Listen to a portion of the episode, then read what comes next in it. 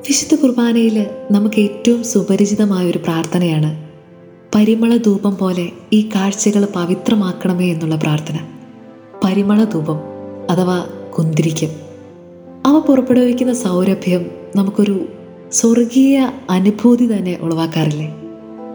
ഈശോയുടെ ജനനത്തെക്കുറിച്ചുള്ള വിവരണത്തിൽ മത്തായി സുശേഷകൻ ഓർമ്മപ്പെടുത്തുന്ന ഒരു സംഭവമുണ്ട്. മൂന്ന് ജ്ഞാനികളുടെ അഥവാ മൂന്ന് രാജാക്കന്മാരുടെ സന്ദർശനം.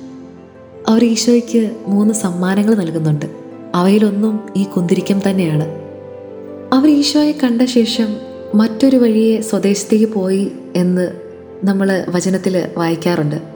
ഈ മറ്റൊരു വഴിയെ എന്ന വാക്കിനെ വ്യാഖ്യാനിച്ചു കഴിഞ്ഞാൽ കർത്താവിനെ അഥവാ തമ്പുരാനെ കണ്ടവർക്ക് പുതിയ വഴികളും കാഴ്ചപ്പാടുകളും ലഭിക്കുന്നു എന്ന് വേണമെങ്കിൽ നമുക്ക് വിലയിരുത്താൻ സാധിക്കും.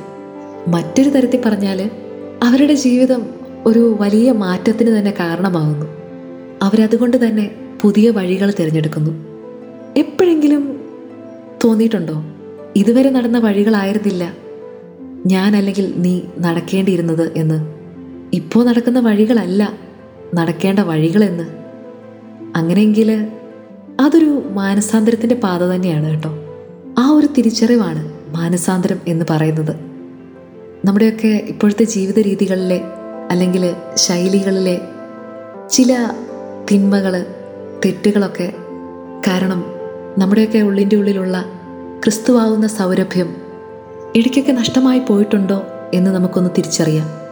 അങ്ങനെ ഉണ്ടെങ്കിൽ അവയെയൊക്കെ തിരുത്തി യഥാർത്ഥത്തിൽ നടക്കേണ്ട നന്മയുടെ ശരിയുടെ പുതുവഴികളെ തേടാം.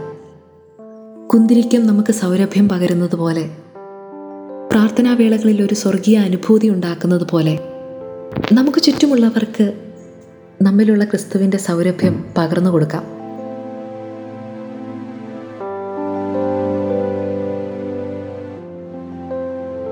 You are listening to voice from Carisi.